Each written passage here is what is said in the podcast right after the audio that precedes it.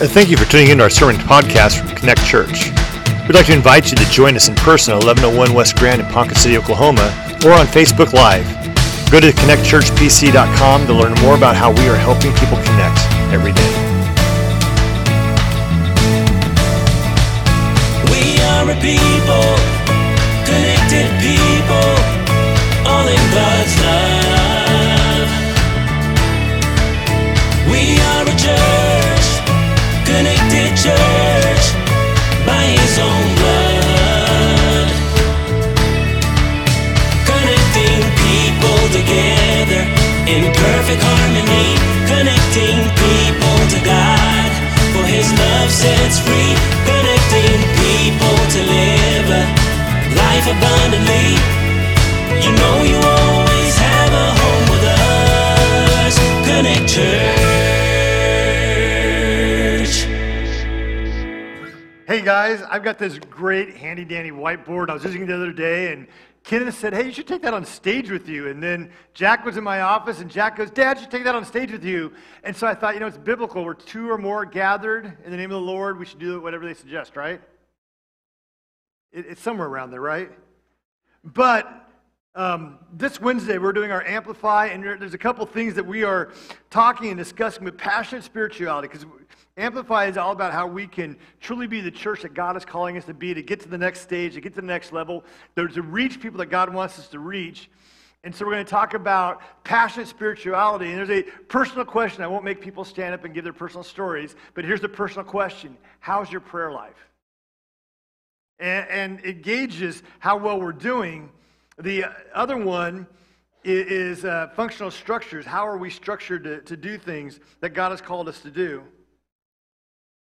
And you're not going to believe this, but I can't pull up my sermon. And that could be a problem. Wing it.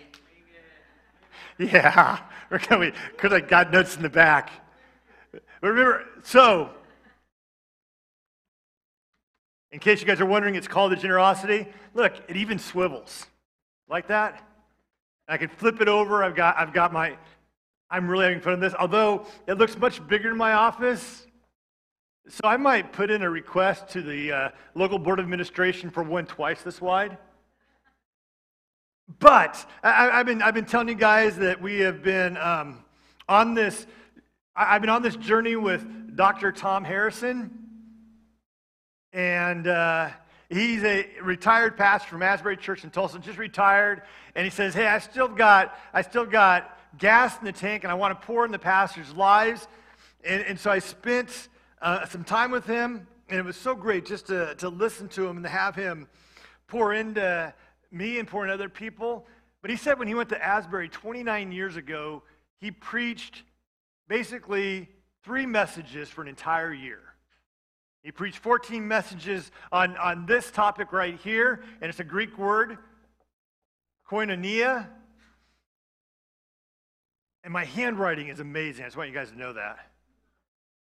But koinonia, this is about community. This is about how we structure the community, how we care about one another, and all of this. And if you want to know, there's a word for this, and it's love. But it's more than love.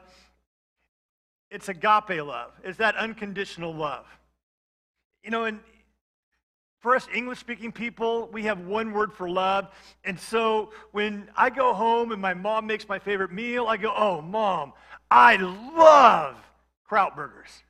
They are amazing. If you've never had Krautburgers or Arunza, you are missing out on life. It is amazing, life-changing. Now, do I love them in the same way that I love Terry? No, Jack. I love nothing more than I love your wife except for Jesus Christ and God. Your wife? My wife. Where's my sermon?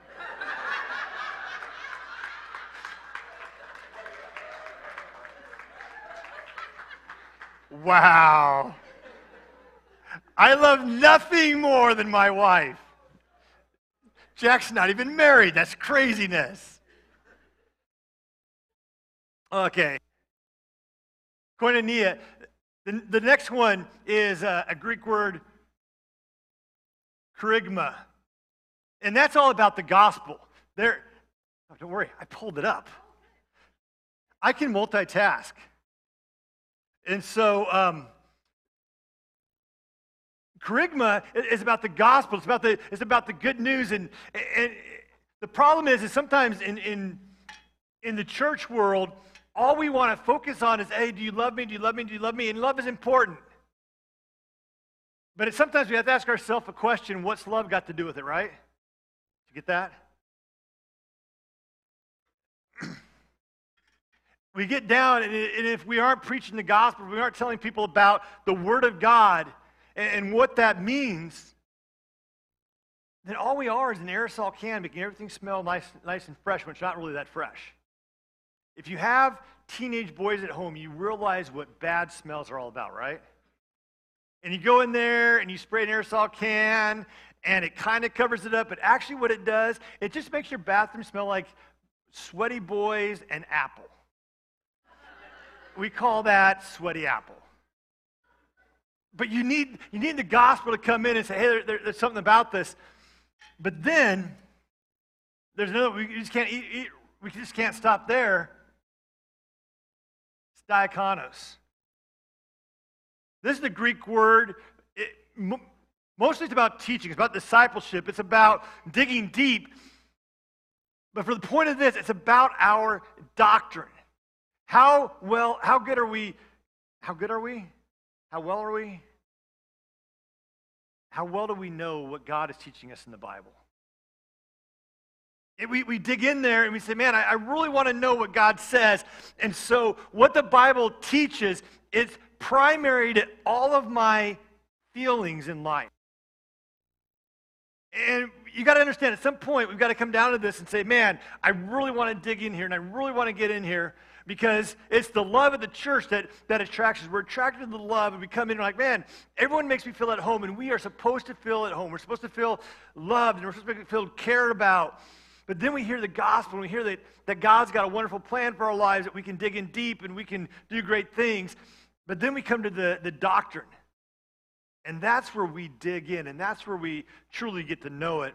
We've been telling you guys that we're doing a little bit different stuff with men's ministry. We're doing events, and I'm not sure when or where our next event is going to be, but we're going to watch a documentary called Show Me the Father, and Terry and I watched it a couple months ago, but Justin and I were talking about it last night, how important fathers are in our society, how important it is for dads to step up and really show the thing. And even if you're saying, man, but what about that? But you can be a dad, and you can be a role model, and you can be an encouragement to the people around you, and you can just really step in there.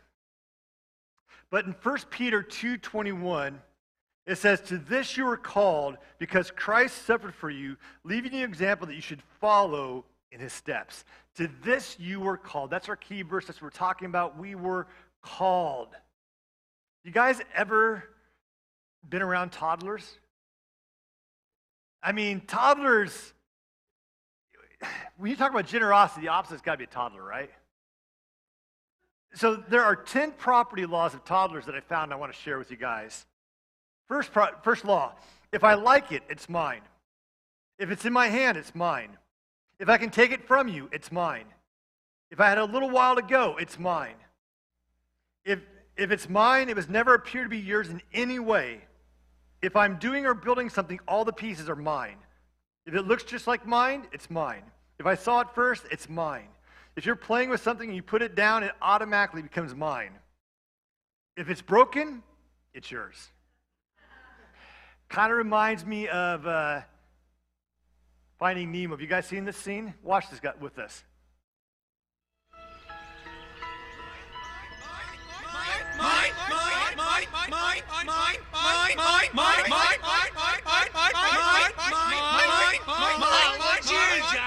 Shut up! You rats with wings! The bloke's been looking for his boy Nemo. Nemo? He was taken off the reef by divers and this... They're taking you, Harry! Hey, say that again. You just said something about Nemo. What was it? Mine? Isn't that true? Mine, mine, mine, mine. Generosity, Terry talked about moving from success to significance, but it goes from going mine, to what has God called us to. We don't come into this world naturally generous. We come in selfish. We come in looking out for number one. And we watch it play out all the time in front of us, people who are just interested in themselves and what can I get from it, what can I get from it. And when you ask me, Mark, why do you like sports so much? Because sports, there's some individual sports out there, but for the most part, sports teach you that you have to depend on somebody else. They have to do their job. God is calling us to be generous. 2 Corinthians 8:7 says, but just as you excel in everything, in speech, in faith, in knowledge, in complete earnestness, and in your love for us, see that you also excel in the grace of giving. Paul is saying, what? We've got to get this figured out right here. But all a part of koinonia is about how generous are we? Are we running around like the pigeons going, mine? Are we saying, what? God is calling us to something else. Last week, I introduced to you the story of the Good Samaritan. I want to read it to you this morning from Luke chapter 10, starting at verse 30. Jesus said, a man was going down from Jerusalem to Jericho when he fell in the hands of robbers. They stripped him of his clothes, beat him, and he went away, leaving him half dead. A priest happened to be going down the same road, and when he saw the man, he passed by on the other side. So too a Levite, when he came to the place and saw him, passed by on the other side. But a Samaritan, as he traveled, came where the man was, and when he saw him, he took pity on him. He went to him and bandaged his wounds, pouring out oil and wine. Then he put the man on his own donkey, took him to an inn, and took care of him. The next day he took out 2 silver coins and gave them to the innkeeper. Look after him, he said, and when I return, I will reimburse you for extra expense you may have. Which of these 3 do you think was a neighbor to the man who fell to the hands of the robbers? The experts of the law replied, the one who had mercy on him. Jesus said, go and do likewise. When you read this story, I think there's 3 attitudes that we pick up on. The first attitude is what's yours is mine. We talk about that toddler mentality, what's yours is mine. And therefore, if you have it and I want it, therefore I'm going to take it. And we see this played out in the world today. Anytime there's an excuse to riot in a big city, what do? They go into department stores and they take stuff that's not theirs because why? They want it. What's yours is mine. I want it. If you're looking for a key word to describe this, I know you guys are all thinking, man, what could be a key word to describe this? Greed. And I know if you're my age, you grew up watching Wall Street and Michael Douglas. And he stands up and he says, greed is good. And it's been all kinds of mischaracterized about what that means. If you were watching news this morning, which I assume you guys all got up and read your Bibles instead of watching news, but after I read my Bible this morning, I watched some news. They had a big political convention in China,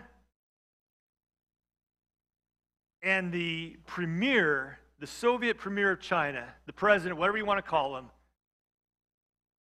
had his predecessor ushered out by armed guards. Why? Because he was a threat to him. It was all about greed. It's all about greed. We look at this and we say, man, but it's mine, and you have it, and I want it, therefore I'm going to take it from you. I'm going to take it by force if I have to, but I'm going to take it from you. In Luke 12:15, he said, watch out, be on your guard against all kinds of greed. A man's life does not consist in the abundance of his possessions. There was a rich miser, and everyone knew that he had money, and everybody knew that he did not spend his money. And he had wrote in his will, and he instructed his wife that when I die, I want you to bury me with all my money. And she agreed. He died one day and had a huge funeral, and at the funeral, they see the wife go up, and she's got this box in her hand. And they're like, what's she going to do with that box? She goes up, and she sits it down inside the coffin with them. The lid is closed, it's sealed. They take the coffin away, they lower it. When they're back and they're eating the fried chicken, they're eating the coleslaw, someone walked up to the widow and said, I can't believe you put all that money in that coffin with him. She goes, well, those were his wishes. And she said, so I decided the best thing I could do was write him a check.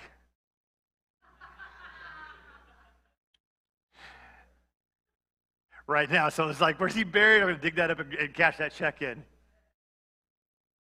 You see,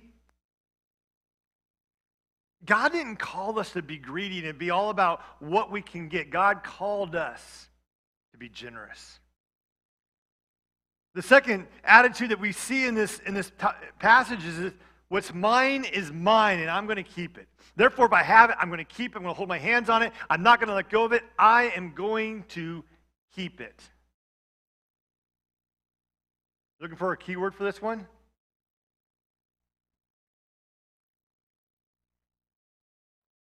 Selfishness.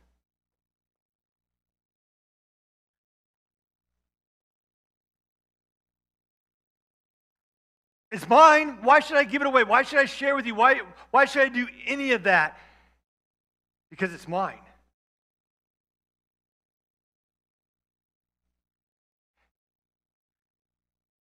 Paul tells us in Philippians 2:3 and 4, do nothing out of selfish ambition or vain conceit, but in humility consider others better than yourselves. Each of you should not look to your own interest, but also to the interest of others. But it's mine. I want it. I worked hard for it. This is mine. I'm going to keep it. It's mine.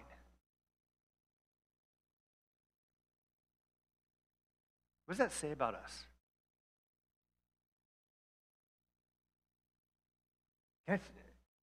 In a moment of honesty, I would say the selfishness is the one thing that I struggle with the most.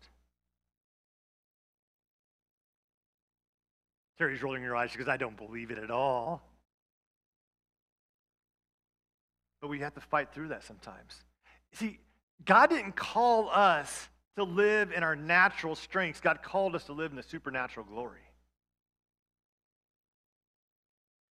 And so because of that, we've got to take greed, we've got to take selfishness, we've got to go up to the cross and just put it up there and say, God, this is what you died for, this is what you came for, this is natural Mark. And so natural Mark has to be crucified daily. I have to take up my cross daily, and I have to come before God daily and say, God, I need you daily to take care of this. In Romans 7, Paul tells us the things I want to do, I do not do, and the things I do not want to do, those are what I do. And you're looking at that going, that is so confusing, until you realize that that's how we're living. Daily we come before God. Daily we make a choice and a desire that I'm going to live a holy life. I'm going to be set apart. I'm going to be different. But then we come to the Good Samaritan, and he's got a great attitude. See, these attitudes right here, these destroy koinonia. It destroys our community. It destroys everything about us. The problem in America, the problem in the world, is that we are filled with greed, we're filled with selfishness, and we don't want to go across the street. We don't want to help anybody else out because we want to know what's in it for me. How can I get along? How can I move the target on this? But then we look at the Good Samaritan, and it doesn't matter where we are, we're like, man, that's where I need to be. But the Good Samaritan says, what's mine is yours, and I'm going to give it. He was generous. He was generous.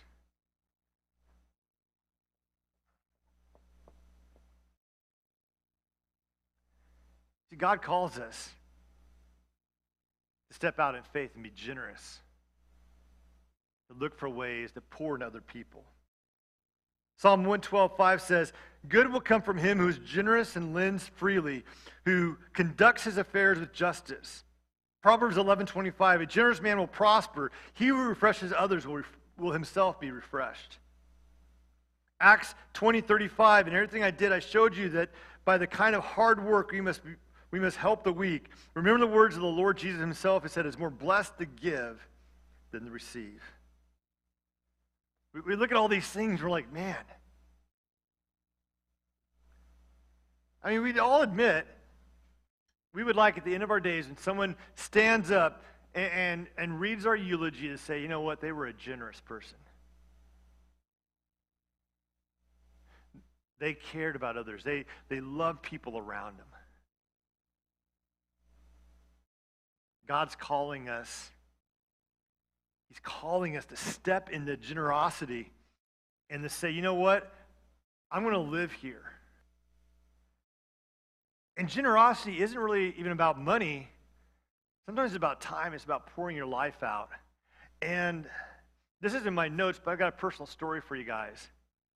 So yesterday, Jack was running in his regional cross-country event, and I was so excited for him, and I woke up in the morning, and it was one of those things. I couldn't wait to go out there and watch him, but he didn't run until 12:45. And so we go out there to run, and my mom and dad came over. We're sitting at the starting line. I'm watching Jack get ready, and I'm excited for him. I was praying, God, let him run his race. Let him run his race. And so Jack takes off, and I take off running. And I just want you to know, I outran all the cross-country runners to mile marker one. I was proud of myself. I had a shortcut, but I still beat him. And I get over there, and Jack's running. I'm like, man, Jack looks great. Jack looks great. And they've got these switchbacks going up, and he's looking great. And so then Lance is with me, and we take off running, and Lance is chasing after me. And we get to another section, and I look. And he's grabbing at his groin. And see, Jack pulled his groin about a month ago. And they said, hey, it's going to be a 4-week thing. And he ran last week, and he ran well even with the groin injury. But he was laboring. And I called Terry up on the phone, and I was like, Terry, he's hurting. He's hurting bad. Couldn't even get the words out of my mouth. I said, he's hurting bad. And so then I sprint through, and people are jumping out of the way as I'm running to get to the next checkpoint to see how he's doing. And he's at that point of, should I stop or should I continue? I mean, God bless it, he continued. Crosses the finish line, but here's the story. Asher Scantlin came and brought two other good friends of Jack's, and Emma was there as well. And they were there just to celebrate with Jack. I mean, it's as tough as it was. I mean, yesterday was an emotionally draining day, and I was with Kenneth last night, and I said, Kenneth, I am emotionally tapped out today. It was so tough. But I loved watching the koinonia, the generous spirit, in action. I said, hey, we're proud of you, Jack. We love you, Jack. Great job, Jack. And I'm like, that right there is what the church is to be all about. And God is calling us. And sometimes we think, man, if things aren't working out right, if my life is not ideal, and can God really use me? There's a movie I watched about a year ago I think it was on Amazon Prime. It might have been on Pureflix. I'm not sure. But it was called Unconditional. And this lady in the movie, her name was Sam, and she had what we would say a picture-perfect life. Her husband went to go to the store to pick up some groceries that she forgot about, and while he was out, he was killed by someone who was high. It completely wrecked her, completely destroyed her. She separated from the church. She separated from all these things.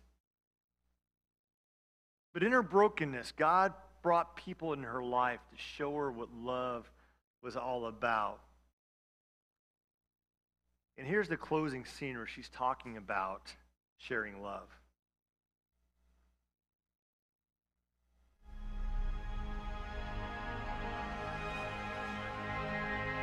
Life is so beautiful. so full of magic and possibilities. I thought that my story had come to an end, but I was wrong. Once upon a time, there lived a little baby oriole bird. His mama called him Firebird on account of his amazingly beautiful orange feathers. Now, little Firebird, he just lived for the sunshine. He would bask in that sunshine for hours. Very good. Joe helped me find something that I had lost along the way.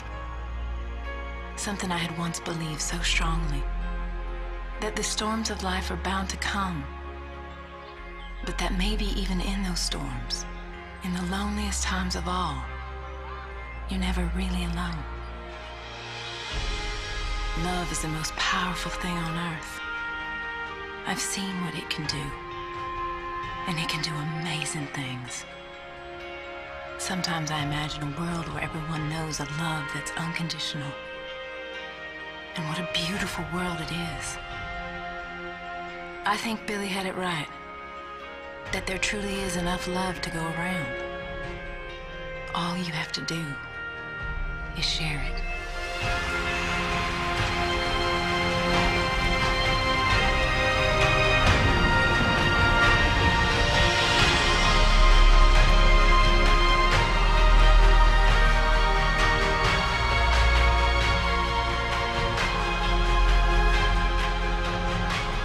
What if God's love is like the sun, constant and unchanging? What if you woke up one day and realized nothing can take that away?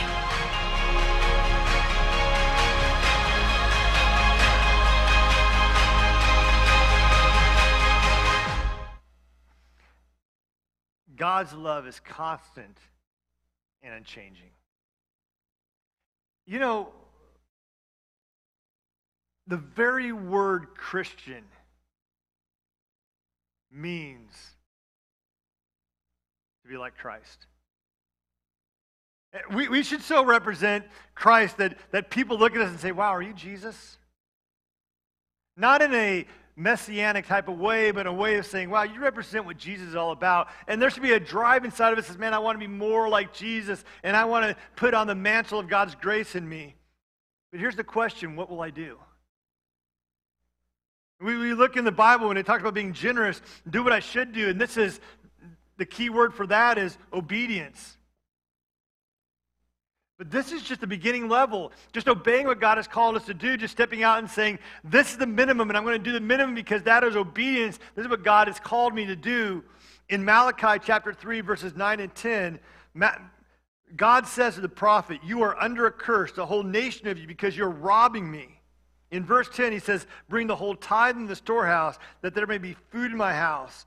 Tell me this, says the Lord Almighty, and see if I will not test me in this, says the Lord Almighty, and see if I will not throw open the floodgates of heaven and pour out so much blessing that you will not have room enough for it. He says, test me. The only time in the Bible that God says, test me in this. And so, talking about that baseline obedience, will we obey God? Because it all starts there. And I want you to know, it's not about financing God. God doesn't need our money. God needs our obedience. The second one is, do what I could do. And if you're looking for a word for this one, it's sacrifice. Do what I could do to make sacrifices. As parents, aren't there sacrifices we make for our kids? Aren't there things that we do that lets our kids know that we love them, we're putting them first? When you get married, you make sacrifices to be with your husband, to be with your wife. You make sacrifices. In 2 Corinthians 8, 3, and 4, it says, for I testify that they gave me as much as they were able to, and even beyond their ability, entirely on their own. They urgently pleaded with us for the privilege of sharing the service of the saints. They said they wanted to give, and they asked us, can we help out? Can we share in the ministry? Can we do what God is calling us to do? Next week, as we talk about being called to serve, I want to tell you about something new on our website where you can go and take, and it's not there yet, but I'm teasing you about it right now, but you can go and find out what God is calling you to do. You can go and find out how God has equipped you to serve. The third thing is do what I would do. This is blessing.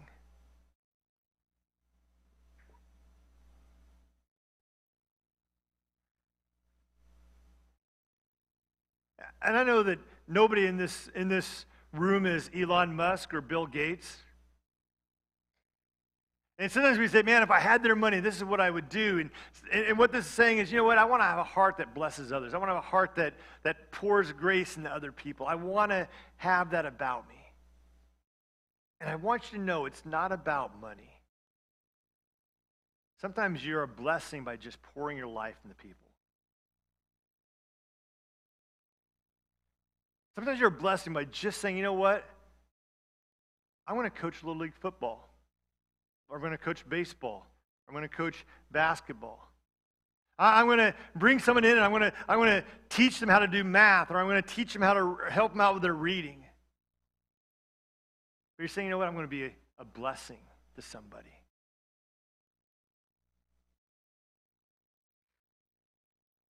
If you bless me supernaturally, I'm going to keep giving myself away. What in your life are you saying, man, I can't wait to give myself away in this? I can't wait to give myself away. I can't wait to serve. I can't wait to do something great. I can't wait to see what God is going to do. I've showed this music video before, but I think it's a great way to close out today, and we'll watch it with us, and I'll pray. It's called Bad Day Good. Watch this with us.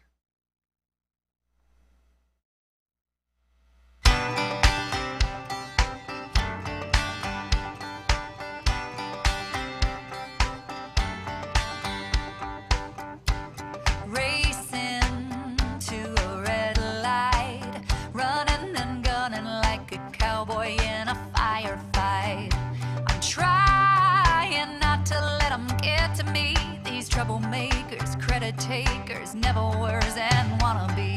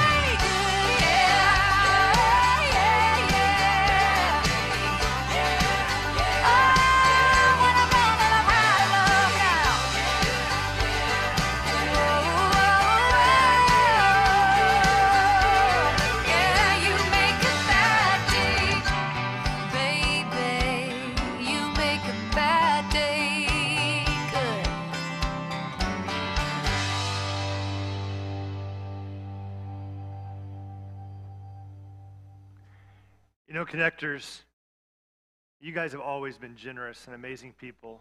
Last summer, we took 31 youth plus youth sponsors to the youth camp, and we're getting ready to leave the day before, and Kenneth goes, you know, we have no way of getting food on the way back.